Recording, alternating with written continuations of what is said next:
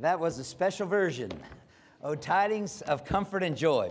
Uh, if you take your fourth point, you're going to be able to see that we are moved from the, uh, from the book of Matthew to the book of Mark today. And if you could put the uh, word cloud up, I would like to be able to always highlight that um, we are a Bible believing church. Uh, and uh, the focal point of being a Bible believing church is that the main theme of the whole Bible is that you would know the gospel.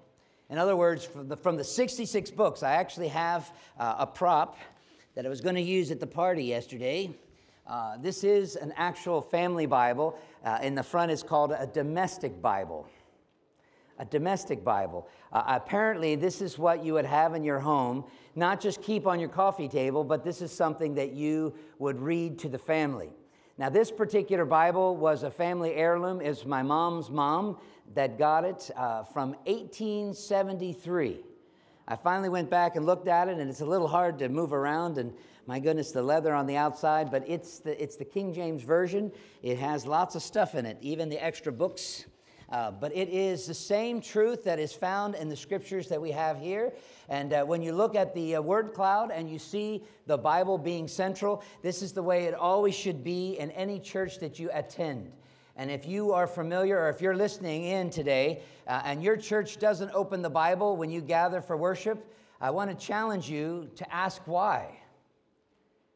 The scriptures, uh, as the Catechism tells us very well, from the 1600s, some of the Christians there got together and they say, uh, um, What is our chief end? Our chief end is to glorify God and to enjoy Him. And then the, script, then the question is, Well, what rule has been given to help us to do that, to be able to glorify and enjoy God? And the answer is the Word of God, which is contained in the scriptures of the Old and New Testament, is the only rule to direct us how we can glorify and enjoy Him. And then the obvious question is well, what's in the scriptures? What do the scriptures principally teach? The scripture, scriptures principally teach what man is to believe about God and what duty God requires of men. When you listen to that very simply, it says, hey, the scriptures tell us about the vertical relationship between God and man. Okay, that's you can find out a lot about that. That we're not God and we fall short of God's standards, so we're in trouble. And so the only way we can have a right relationship is that God enters into our world and saves us. So that's what the Bible tells us about the message of salvation. The second part that the Bible tells us is once we're saved, then we live as become the followers of Christ, or as the Catechism put it, is that we would, it's what duty does God require of man? That duty is not be, in order to be saved that duty is because we are saved. We've been changed. The old has passed, uh, has passed away, and behold, all things have become new. Or as Paul says to the people in Philippi, he says, forgetting those things that are behind and reaching forth unto those things that are before. I press towards the prize of the mark of the high calling of God in Christ Jesus. I want to encourage us to move forward, and that's why I always put the word cloud out in front of you. I want you to know without any, that we're, we're not ashamed of the gospel of Jesus Christ, and we want the word of God to be opened every week and to be exposed to you, for there is no other place where you'll find the words of eternal life and we need those. Uh, if we could open our Bibles, you're going to see that the text for us is from the book of Mark, and I want to highlight some of the text for you. If you open up your insert, there's just a few that I'll highlight, and then we'll be reading a few more in a moment. But we're doing somewhat of a book study today. Uh, we're going to be looking at what Mark had to say about the coming of the Christ. And when you realize that Mark uh, was living, uh, he was, he was living in a time after Jesus. I think he actually lived during the time of Jesus, but he wrote his book, uh, the book of Mark, probably about 25 years afterwards. So when you look at the opening words, this is uh, the inerrant, inspired, uh, this is the infallible word of God as it was given in the originals. Uh, Mark said these things in Mark chapter 1, verses 1 through 3.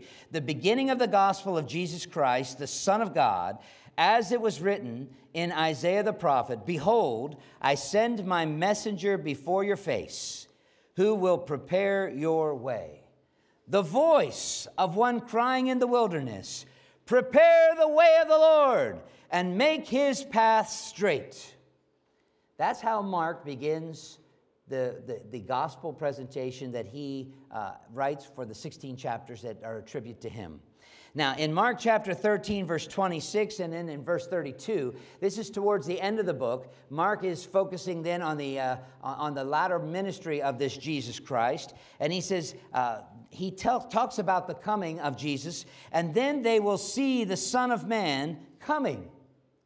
It's interesting that, that Mark has already seen the Son of Man come, but now he talks about then they will see the Son of Man coming in clouds with great power and glory. And in verse 32, but concerning that day or that hour, Mark says, no one knows, not even the angels in heaven, nor the Son, but only the Father. You see, the angels end up only knowing the things that God sends them to be messengers about. The angels knew that Jesus was going to come, but it wasn't until God sent them to the shepherds to be able to say, For unto you is born this day in the city of David a Savior. The angels didn't know all those details until God showed it to them. But here he says, But of the second coming, no man knows, not even the angels in heaven, not even the Son of Man, but only the Father. Let us pray. Our Heavenly Father, as the Word of God is open to us today, I pray that we might learn. I pray that we might be attentive, but most importantly, I pray that we might draw closer to you. I pray that we might enjoy your presence.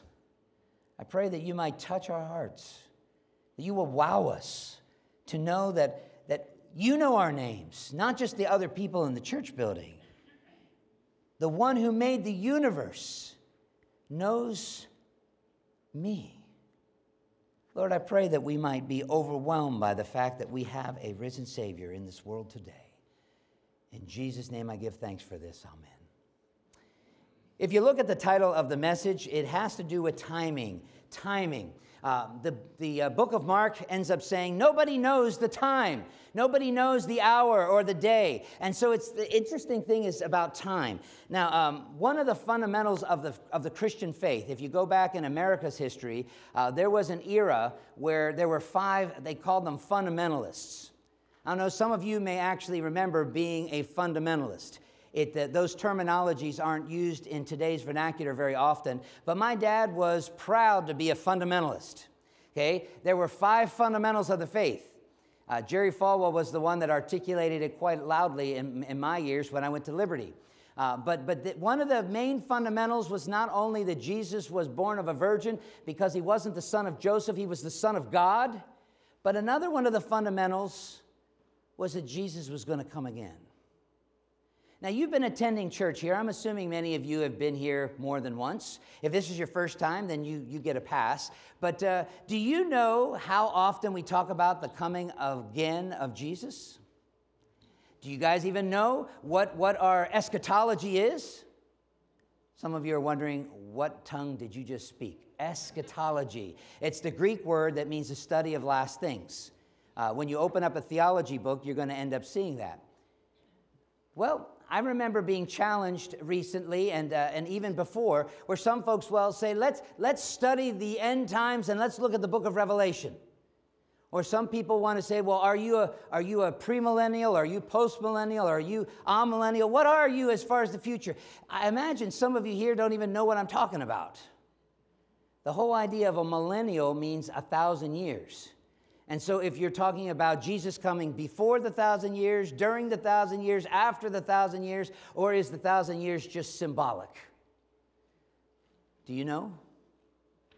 I imagine everybody has a good opinion. I imagine that not everybody believes exactly the same thing. I'm not even sure if husbands and wives believe the exact same thing. Of course, Tracy believes everything I do.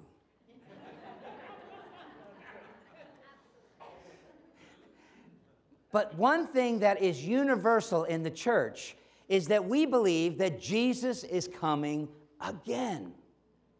Now, we used to sing the song, maybe you've heard it coming again, coming again. Maybe morning, maybe noon, maybe evening, but will be soon coming again. You see, that flows right off of my lips. But I don't know if it flows off of yours, and I don't know if you live as if Jesus is coming again. Well, maybe your phone tells you. In the morning, when you get a, uh, an email sent to you that says, Jesus is calling, and you read that and you say, Oh, yes, Jesus said he's coming back again. Maybe you need those reminders. But the sad thing is, is that why doesn't the Church of Jesus Christ get more excited about the second coming? And it's the same reason that you'll find Paul's writing to the Thessalonians that the Thessalonians people, uh, they were getting really frustrated here, the Apostle Paul makes the journey all the way over to Thessalonica and he preaches to them, and they're so excited. They've seen somebody that's met the resurrected Christ. They met the Apostle Paul, and Paul was telling them about Jesus coming again. And they believed it so sincerely that when some of their loved ones actually went to the hospital, I guess they didn't have hospitals back then. But, but when their loved ones were dealing with different doctors and they, were, they weren't living they ended up dying and they had funeral services and things. You could find that the Christian community back in Thessalonica, they were frustrated. And they even were sending messages back to the missionary and saying, hey, what's wrong? You know, it'd be like us, you know, looking at some of the, uh, the, the, uh, the people from Utah that said that Jesus was going to come back at a certain day and, he, and then he didn't show up or some of those other denominations that, that claim dates, or some of those other preachers that, that say it's going to happen like this and this, and then it doesn't. They were wondering if Paul was wrong. And they begin to wonder is Jesus really coming back? And that's why when you read in First Thessalonians, he says, Brothers and sisters, I don't want you to be ignorant. I don't want you to be uninformed. I don't want you to go through life confused. And this is exactly the same message that the angels proclaimed in Acts chapter 1, right before, uh, right as Jesus was leaving. He's standing on the Mount of Olives, and the disciples are gathered around, and there's a bunch of people on Ascension Sunday. Or, and, and as, as Jesus is going up, the angels stop and they say, Hey, you guys, look over here. Don't just stand there gawking at the clouds. This same Jesus is going to come again. Now, I made that point pretty clear, and we fundamentally believe it. Now, my question is do you live it? I don't know if you do. Because sometimes I question if I do. Because we can get so caught up and so distracted with the things of the earth, to the troubles that come every single day, that you may not be looking forward to Christ's return, like Revelation 22. John the Beloved, dealing with the island of Patmos, being left out to himself, he, he concludes the, the last chapter of the Bible and he says, Even so, and, instead of all of this stuff going on, even so, Lord, come quickly. There should be an urgency about that. My dad always used to say uh, he was looking for the upper taker and not the undertaker. And that was something that has been ingrained in us to, to not be looking to death, but to be looking to that resurrected state, 1 Corinthians 15. Now, that's by way of introduction. I brought a book up here today that is entitled 2084. Have any of you read it? 2084, it's uh, by John Lennox. He's a Christian. Uh, he's an apologist. He defends the faith to a lot of uh, atheists. He's quite smart, a mathematician and all. And uh, he puts these numbers 2084. That's not an addition problem or anything. Uh, it's kind of a spoof off of the other book that I'm sure you've heard of by Orwell, 1984. Okay, this is 100 uh, years later, 2084. Now, 1984 was a good year, not because of wine, but because I got my diploma from high school. I often wonder what was going to happen in 1984. Well, as John Lennox poses the question, well, if 100 years takes place and God hasn't come back yet, then what is it going to be like?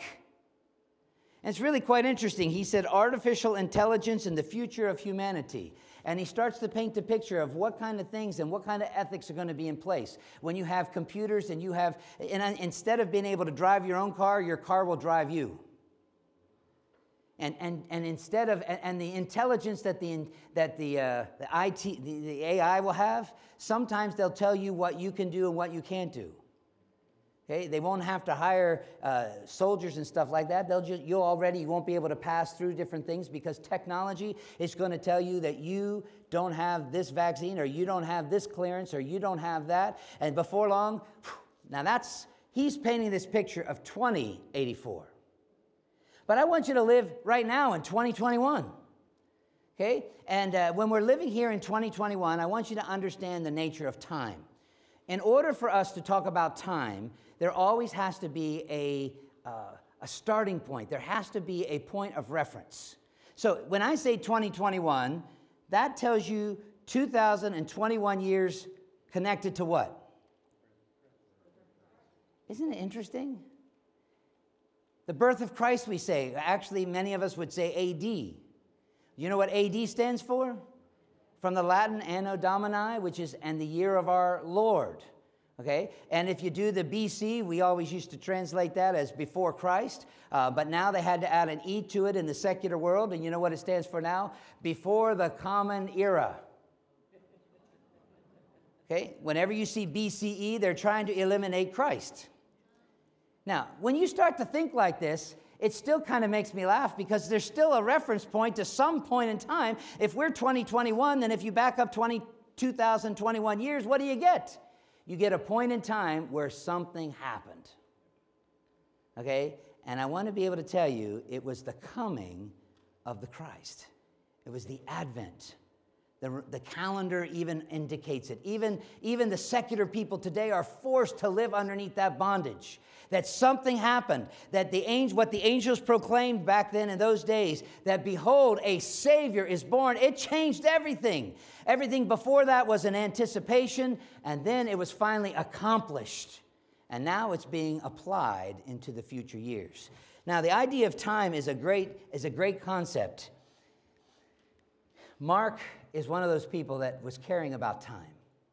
Okay, if you open up your Bible, you're going to see the book of Mark, chapter 1, and I have, I'm going to flip us through quite a few verses, so if you can see it along. Some of them are going to show up on the wall behind me, uh, but in Mark chapter 1, you're going to see in this short little book, Mark ends up telling us about time. When he introduces us to Jesus, uh, uh, he says, um, In the beginning of the gospel of Jesus Christ, this is verse 1, as it is written in Isaiah the prophet, Behold, I will send a messenger now, then he goes down to verse, uh, verse 9. In those days, Jesus came from Nazareth of Galilee and was baptized by John in the Jordan. Now, that's where Mark begins with the story of Jesus. In those days, Jesus came from Nazareth to Galilee. Now, when was Jesus in Nazareth?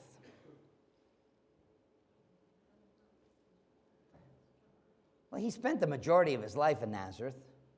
Okay, if you, if you know the rest of the story from the other gospel writers, you're going to know that he was born in Bethlehem. He was there possibly up to two years. Then God sent a dream to Joseph, his stepdad, and they ended up going to Egypt for a season. They stayed in Egypt until uh, one of the head leaders in the in, in one of Herod, uh, the one guy who was angry with at the idea that there would be one born king. When he died, then it was the coast was clear and they came back north. And instead of living in Bethlehem, they lived in Nazareth. And so Jesus was there potentially uh, almost three decades, 25 plus years. Now, and during that time, this is where uh, Mark picks it up, and he says, In those days, Jesus came from Nazareth of Galilee, and he was meeting with John the baptizer out by the Jordan. In other words, I believe he was going to start his ministry and be ordained as a priest because that's what John was. And so you, you find there in verse 10 and when he came out of the water, immediately the heavens were torn open, and the Spirit of God descended on him like a dove. And the voice of the Father from heaven said, You are my beloved Son. Whew. That's the one that Luke tells us was the born Savior.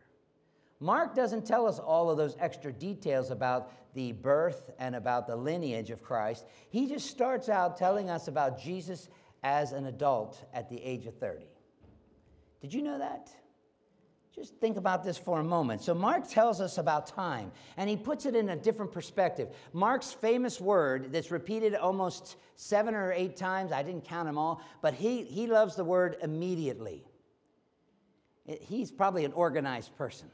Let's get it done immediately, immediately, immediately. And so when you look through the gospel, you're going to find out that this happened, this happened, this happened, this happened. And he doesn't give a lot of flowery speech, nor does he give a lot of extra detail. He just gives you the basic timeline. And hence, the theme that I'm bringing out in this message about the second coming is about time, is it's about the timings. Now, uh, what do we know about Mark?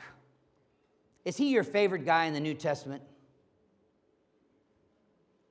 I've never found anybody that loved Mark, except Peter in the Bible. Paul comes to love him, um, but Barnabas obviously defends him. Now, let me explain to you a little bit about uh, what we know about Mark. Okay, Mark is the son of Mary. No, I'm not heretical. He is not the half brother of Jesus either. Uh, Mark's mom was named Mary, and uh, Mark ends up uh, having um, an interesting relationship uh, because, because his mother was Mary. I believe Mary was the brother of Barnabas. So ends up, we end up finding out that he's also the nephew of Barnabas. Now, do any of you know Barnabas? Barnabas was one of the, the big chief guys in the, in the Christian community that outside of Jerusalem. Barnabas lived in the Antioch area, which is towards uh, Syria, southern Syria today. Uh, Barnabas was the one that uh, when when the, in Acts chapter 4, he ended up taking some of his money and his wealth. It must have been the end of the year with a tax break, and he ended up selling it and giving it to the church. He gave a lot of money. Uh, Barnabas was all in for the gospel. And Barnabas was known many, to, to many, and especially to the Apostle Paul, because when nobody else would touch that guy after the conversion of Acts 9, Barnabas made the trip up to be able to get Paul and say, Paul, come on, we'll change your name from Saul to Paul, and I'll take you on as an intern for a year. You may not have realized this, but Barnabas, the son of encouragement, ends up taking the Apostle Paul under wing and says, Come on with me. And after a year of getting training and actually finally people trusting him and believing that his, that his changed life, his transformation, that he's now a Christian, a follower of the way, he is a, he is a Jesus person, okay? Then, then the Apostle Paul now sets off on a missionary trip and now he becomes the leader and Barnabas becomes the support. It's really cool how it all works out. But most people don't realize that, that, that Mark is, an, is, is, a, um, is a friend of Peter's. In fact, for those of you, you know, when I mentioned, um, I want to be able to phrase it like this Mark was Peter's Timothy. I don't know if you've ever thought like that, but Paul had several guys that he was discipling. Titus and Timothy. And, and the way that Paul describes Timothy in, in uh, 1 Timothy chapter 1 and, and 1 Timothy chapter 3, he says, Yes, uh, Timothy has a biological mom and grandmother, Eunice and Lois, but Timothy has a spiritual dad, and I'm it. He says, He's my son in the faith. And if you go to 1 Peter, uh, and I think it's in chapter 5, uh, you end up seeing that at the very end of that verse that Peter says that Mark, Peter says that Mark was the son, uh, his own son in the faith. And so the relationship that Peter has with Mark, John Mark, is really special. Now, one thing you might not know about Mark is that Mark might have been an eyewitness to some of the things too. How do we know? If you'll flip over to uh, Mark chapter 14, towards the end, there is a little known verse that's there that people should take notice of. Uh, if I have it in front of me. It is uh, verse 50. Mark chapter uh, 14, verse 50. And it says, And they all left him and fled. This is when Jesus was betrayed and arrested. And uh, then it says, And they all f- left him and fled. And a young man followed him with nothing but a linen cloth about his body. And they even seized him. But he left that the clothes there. He was able to leave the clothes behind and he ran away. That's in verse 52. Now, why in the world would we know about that? Jesus is in the Garden of Gethsemane. The disciples have just had Judas come. They've, they're amazed, all these soldiers with the stuff. And, and, Peter, and, and Jesus has just said, I am. And they've all fallen back. And then, then they get up and they, they put him in custody and they're taking him away. And Mark tells us by the way, there was this young man there. he was uh, he didn't have a fancy clothes on. He wasn't in the royal military. He wasn't in the you know he when he had this simple clothes on um, the linen he was just a young guy. Why would mark tell us about this? Matthew doesn't luke doesn't john doesn't. Most most of us believe it was him. And mark is letting us know that he was there probably as a teenager, he is taking in some of these events that surround Jesus. If that was him, he was there when Jesus had, had gone into Gethsemane and he had prayed that prayer, Father, not my will, but thine be done. And Mark was able to see the, the proceedings that took place on that Good Friday when the earth was shaken. He would have felt it. He would have been able to even know about the veil being ripped because he was right there. I think that's true. But I want you to know that Mark was known to us because God chose him to write that gospel, the very first gospel one written. We all think of Matthew, Mark, Luke, and John. I like to add Revelation. Um, I believe that Mark was the first of those gospels written. Mark probably was written about 25 years after Jesus ascended to heaven. So if he had been a little teenager, he's 25 years older. And at that point in time, a lot of the folks that had been old enough to see it with their own eyes, they had already scattered, they'd already been persecuted, they had run in different directions. And God uses him as, as an amanuensis to Peter, and they write down these details for our edification because all scripture is given by God and is profitable. He tells us about the time and so I want to be able to just highlight briefly for you the time in Mark's gospel. For those of you that have the five, the three points, you'll be able to see that Mark's focus on Christ's coming was not about when, but it was about the why that he came. That's the first point I want to draw your attention to. Secondly, we're going to see Mark's focus on Christ's going was not about when, but it was about the woes that Christ's followers would endure in his departure. And then, thirdly, in the book, Mark's focus regarding Christ's next coming is not about when, but about the wonders at his appearing. So, so if you're following along with me, I want to highlight first why did Jesus come? Mark doesn't get into all the little details about the Nativity, as I mentioned, because his audience is not the Jewish community. One of the ways we know this is that many of the terms that the, the, the, Greek community or the Jewish community, the Jewish community would have a Hebrew title for them, the Greek community would have a Greek title, but Mark uses Latin titles. So who do you think Mark is targeting? People that know Latin. So he was dealing with the Roman Empire. He was dealing with the people, possibly even out there in Rome, folks that may not have been privileged to have firsthand accounts of what happened when Christ died on the cross. So, Mark's focus, and we looked at it in Mark chapter 1 through 3, in verses 1 through 3 of chapter 1, in the beginning of the gospel of Jesus Christ, we find that, that the reason why we, Mark is writing about the coming of Christ is to fulfill prophecy. From the very beginning, he does what the gold candle tells us hey, there was a prophecy in the Old Testament to prepare the way of the Lord. Do you know where that came from? If you have one of those smart Bibles, you can see the little reference in your Bible, but it comes from the prophet Malachi.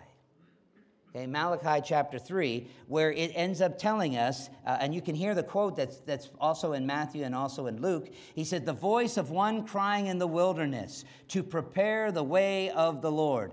Uh, this is Mark telling us, Get ready, get ready. It's almost like on your mark. Did you get the joke? On your mark, get set, go. Uh, he is basically saying, hey, it's coming, it's coming, just like the prophet said.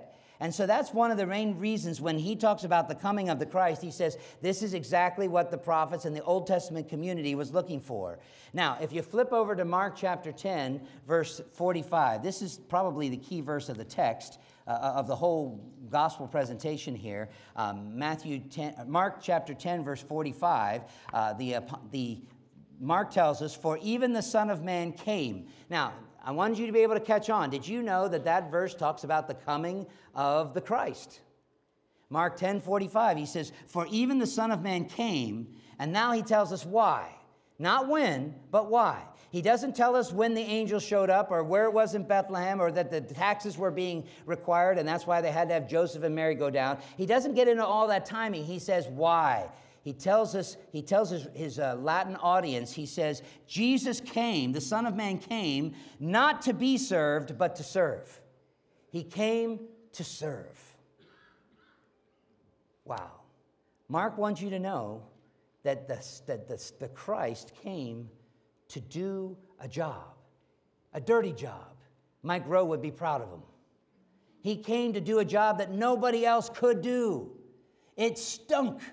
It was filled with a lot of difficulty. And that's why the verse goes on to say, For the Son of Man came to serve and to give. Yes, it almost feels like a perfect uh, year end offering. Uh, give. Give a little bit more. Give a lot.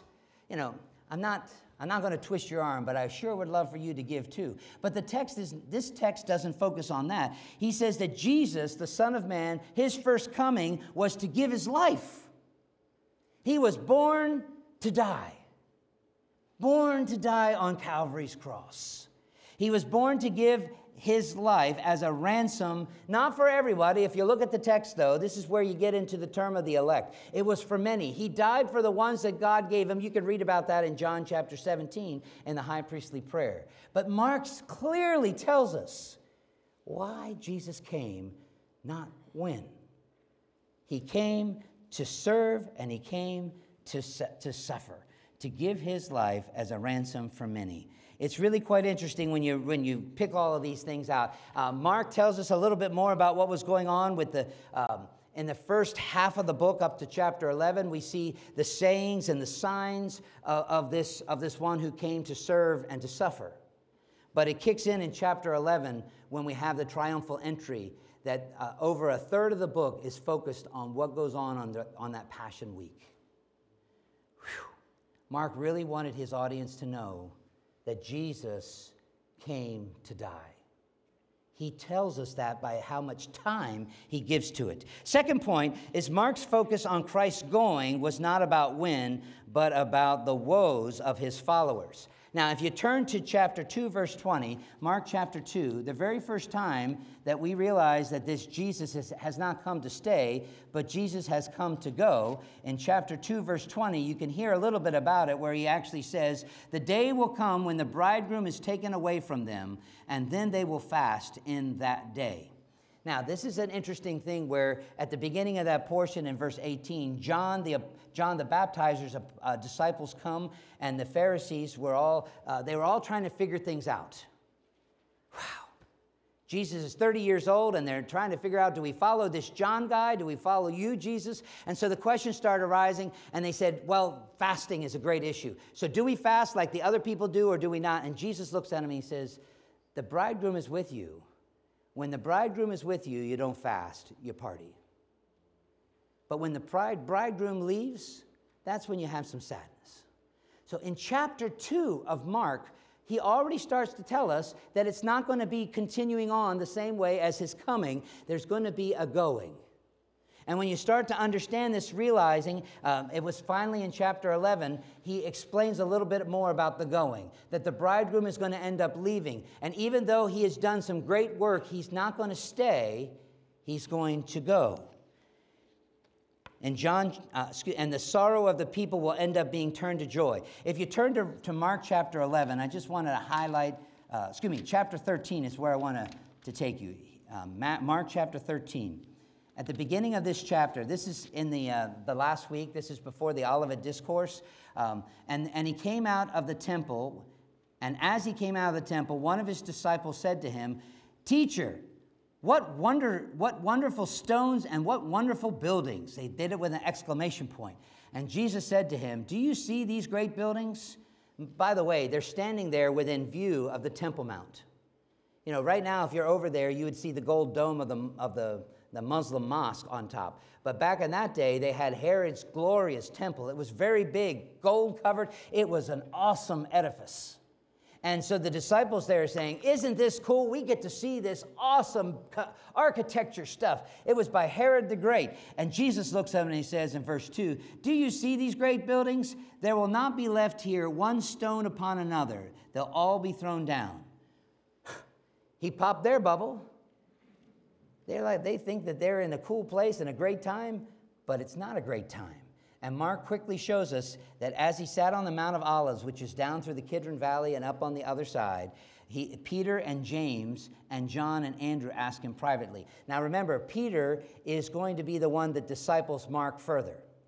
So Peter gets the inside scoop here, and they ask Jesus personally and privately, Tell us, when will these things be, and what will be the sign of the things that you're about to accomplish?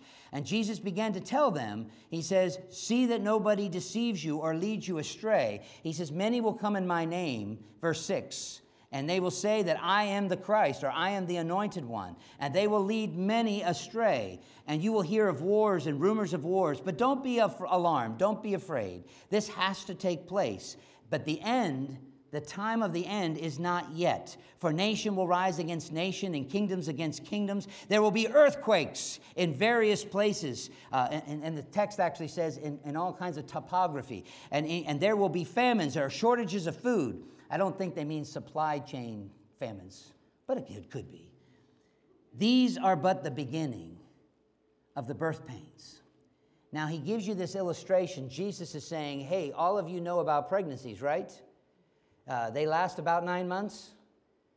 Praise God, they don't last 10 months, right? He says, but when you get the birth pains, when you know that, that the labor pains are happening, then you know that the baby is coming. And he says, look for these things. They're, they're markers in time.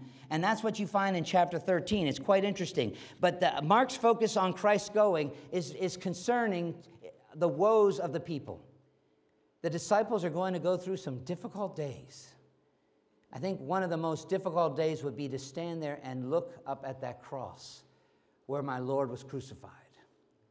You that are sitting here in church, you get to look at this wooden thing next to me with a crown of thorns on the top of the wood. Do you see any blood? No. Do you want to see blood? No.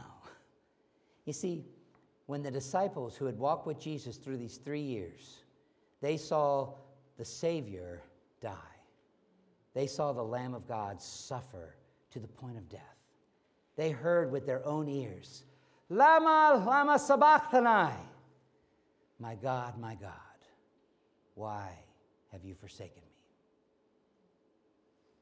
It's pretty interesting to realize the woes and the worries, but Mark's focus doesn't just stay on the sadness of Jesus leaving. He tells us that he's coming again, and that's what I want to encourage you all today. Mark's focus regarding the Christ's next coming is not about when, but about the, the wonders of that appearing. I just briefly want to highlight a couple of things for you. That when he is talking about Jesus, and this is 25 years after he's ascended to heaven, does Mark sound like he's saying, eh, no big deal? No, when Mark is writing this account, he is telling us that everybody that Mark's going to be reading or touching by his words, by the, uh, the scripture that's been written, is going to be challenging all of us to have our eyes wide open to what comes next, not just what has already happened. The gospel has already told us that Jesus died, was buried, he rose again from the dead, he paid for our sins, and because he rose again, his atoning work was accepted. And therefore, Romans 5 1 says there's no more condemnation if you're in Christ. But there are some confusions about what comes next. And I just want you to think about these wonders for a moment. If you, if you could follow along with the text that I have for you, um, Mark chapter 13, verse 26. And when they see the Son of Man coming again, they're going to see him in clouds with what? With great power and with great glory. It's mega. It's going, or it's actually, the word is po- uh, like uh, for the beginning of politics, it means many. There is many or much power, and, and there's going to be great glory. Now, this is what Mark is trying to tell folks that are reading. Don't just get bored with Christianity and say, oh, well, it doesn't matter. Jesus already did it, so it doesn't, there's nothing left. Mark comes back and he says he's going to come back with wonders. And if you look at verse 32, but concerning that day or be, concerning that hour, nobody knows. That's why I say Mark is clear in trying to tell us don't set dates, don't set dates, don't set dates. I think you got the point. Okay? Nobody knows, not even the angels, only the Father has set this date. He, hadn't, he had not revealed it to Jesus at this point in time. And so you have uh, only the Father in heaven knows that he's going to come with his angels. If you look at chapter 14 now, this is getting closer to the end of the book. There was a plot to kill Jesus. And if you go to verse 60 to 65, I want to read these for you. Mark chapter 60, uh, excuse me, Mark 14, verses 60. And the high priest stood up in the midst and he asked Jesus, in other words, this is before the council. Jesus is on trial. And the high priest looks at this Jesus character and he says, Have, uh, he says, Have you no answer to make? What is it that these men are testifying about you? But, but Jesus remained silent and, answer, and made no answer again. But the high priest said to him, Are you the Christ? Are you the anointed one? Are you the Son of the Blessed? And Jesus said, I am. I should almost just stop at that. He knew who he was. And I pray you know who he is. But Jesus declared to the high priest, I am. And then he goes on to explain to him about what this means to be the eternal Son of God. He says, I will, and he, he says, I am, and you will see the Son of Man seated at the right hand of power, and you will see the Son of Man coming with the clouds of heaven. I'm going to tell you, if you're the high priest, you're going to say, That's not allowed. You can't do that. You can't talk like that. You're a heretic. Get out. I could just see him trying to protect. But what Jesus is telling the people, and Mark wants us to know, is the wonder of it all. The wonder of his second coming. Just think about this for a moment. This is verse 62. And you will see that the great I am the one who has the status of being at the right hand of God the Father. That's the one who is going to come again, and he's going to come with the clouds of heaven. Some could interpret this as Acts 1 11. You men of Galilee, why standing looking up in the clouds? This same Jesus is going to come back as you've seen him go. That's one way of looking at it as the cumulus stuff. But I believe that this is being the great cloud of witnesses and I believe that when he comes back, he's not coming back all by himself. When the trumpet sounds, we have several texts to talk about it, but Mark only wants the people to know that it's going to be wondrous, it's going to be amazing. And when the high priest heard this, he was so angry. You can read the next text and you can see, uh, he says, You have heard this blasphemy. And he, he looks at the other religious people and he says, What's your decision? He says, Because they all need to condemn him, and they did. And hence, they ended up moving towards crucifixion. They began to spit on Jesus to cover Jesus' face. They, used, they started to punch him, and they were saying, You think you're special? Well, tell us who punched you. And this is because he told them that he's coming again with wonders.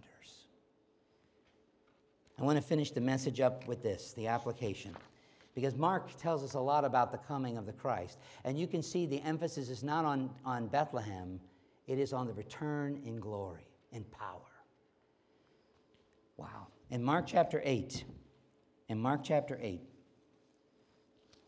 and chapter 9, if you turn there, you'll be able to see a couple of things here. In verse 34 of chapter 8, after Jesus has foretold his death and his resurrection, uh, in chapter 31, excuse me, in chapter 8, verse 31, he began to tell his disciples about the Son of Man's suffering and the many things that he would be rejected by the elders and the chief priests, and that he would even be killed and then raised, be, be uh, and after three days rise again. And he told this plainly to his disciples to encourage them. But after calling the crowds to him, verse 34, uh, the Bible goes on to say, and calling the crowd to him with his disciples, he said, As anyone would come after me, let him deny himself and take up his cross and follow me. For whoever would save his life in this world will lose it in the world to come.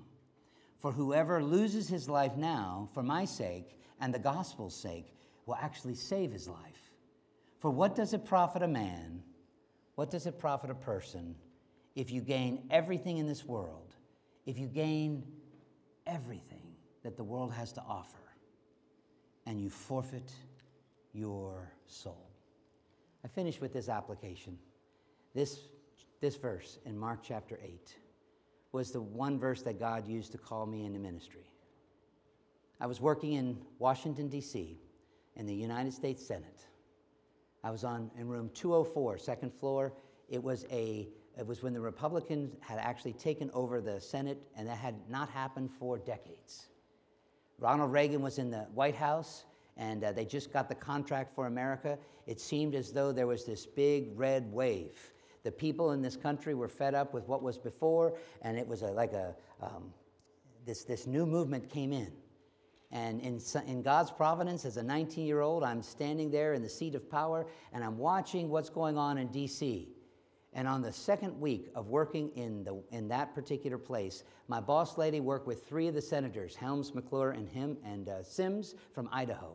And uh, when she called me into her office, you, some of you have heard it, many of you haven't. She looked at me and she said, We like you, but we don't want you talking about Jesus here. It was almost like this is a violation of church and state. And we want to be above reproach. And she's looking at me saying, Yes, I know you're connected with the fundamentalists down at Liberty, you know, with the moral majority and stuff. She kind of knew all that. She was a smart gal. I had a lot of respect for her. And she was basically trying to tell me, Zip it. Be a good boy. Do all the gopher work for us. Run over to the Library of Congress, run to this office, deliver this paper for me. Oh, yes, and you can write some things on your own in order to get your college credit, but just be a nice boy. And I remember, as I've told you before, being tormented in those moments. The first thing was conviction. She told me that I was witnessing to people, and I couldn't even remember one person that I actually witnessed to because I always thought witnessing was you had to ask them the EE questions, or you had to go through the Romans Road, or you had to do something like that. Apparently, I was witnessing without doing that. And apparently, there were some people that were wrestling with what they believed about God because of it, because the boss lady heard about it and came and told me. I was a little bit humiliated that I couldn't remember the people that I had talked to. Then, then I got off of that bandwagon real quick, and then I started to think, who are you? I should be witnessing to you about Jesus. Obviously, I haven't, and I need to. And then I'm like, you can't tell me that I can't. And as I walked home that day, this verse came to my mind. I was walking by the Supreme Court, not too far from where a lot of people were this week when the, uh, the Roe versus Wade case is now being uh, reconsidered because of the Mississippi issues. Uh, all that kind of stuff is happening. And I was walking past that road on, towards Constitution Avenue, and this verse came up What does it profit you if you gain the whole world? You get everything you want, you attain to the stuff that you aspire to, and you lose your own soul. And it was like the Holy Spirit took that last phrase and he says, What do you profit if you get people to make this journey to vote right and they still go to hell. Because it's not about voting, it's about a relationship with Christ. What have you gained? What is your life worth if you just get people to vote in the people that you like? Your life is going to be empty. That was my calling to ministry. You see, Mark was focused on serving. He said Jesus came to serve, and that included suffering. And Mark is telling us keep your eyes on the one who's coming again. Faithfully serve because the wonders that are going to happen when he returns. Now, I didn't tell you the answer to amillennial, premillennial, postmillennial, pre rapture. I didn't do all that today because Mark didn't do it. Mark wanted his audience to know that Jesus is coming again. Are you ready? Are you looking forward? I want to encourage you no matter what takes place, no matter who gets voted in, in in November of next year, Jesus is still the Savior that was born one day in Bethlehem. He's the Savior that's coming back for his own. Lord Jesus, I pray that you will minister to all of us. We're quiet in this moment. We ponder what it's like, what's on the horizon. Lord, there was a lot of times when we start thinking about the future. Uh, that is when the New Year's comes around and we make some New Year's resolutions. Lord, I pray that we would not forget this fundamental of the faith that every day brings us closer to that moment in time when the trumpet will sound and the dead in Christ will be raised incorruptible, and we which are alive and remain will be joining those people, and so shall we ever be with our Lord, with our Savior. Lord, if there's someone in this room today who can't, who doesn't know Jesus as Savior, pray that your Spirit would open their eyes up to realize that the reason we have the crown of thorns on that cross is to remind us that we don't worship the wood, we don't worship the crucifixion, we worship the one who offered himself in our place. Lord, I pray that you will strengthen our faith so that as we look to the Advent season, that we will not only see the baby in humiliation, but that we will see the Savior in great exaltation, who's coming again to receive us to himself. Lord, in John 14, you told us, don't let our hearts be troubled. When we trust in the Father, we can trust in the words of Christ that you've gone to prepare a place for us and you will come again to receive us to be with you forever. Lord, I pray that our hearts would not be troubled, but that they would be encouraged to carry on. No matter what the suffering in this life, I pray that Jesus might be lifted up. And it's in his name I pray.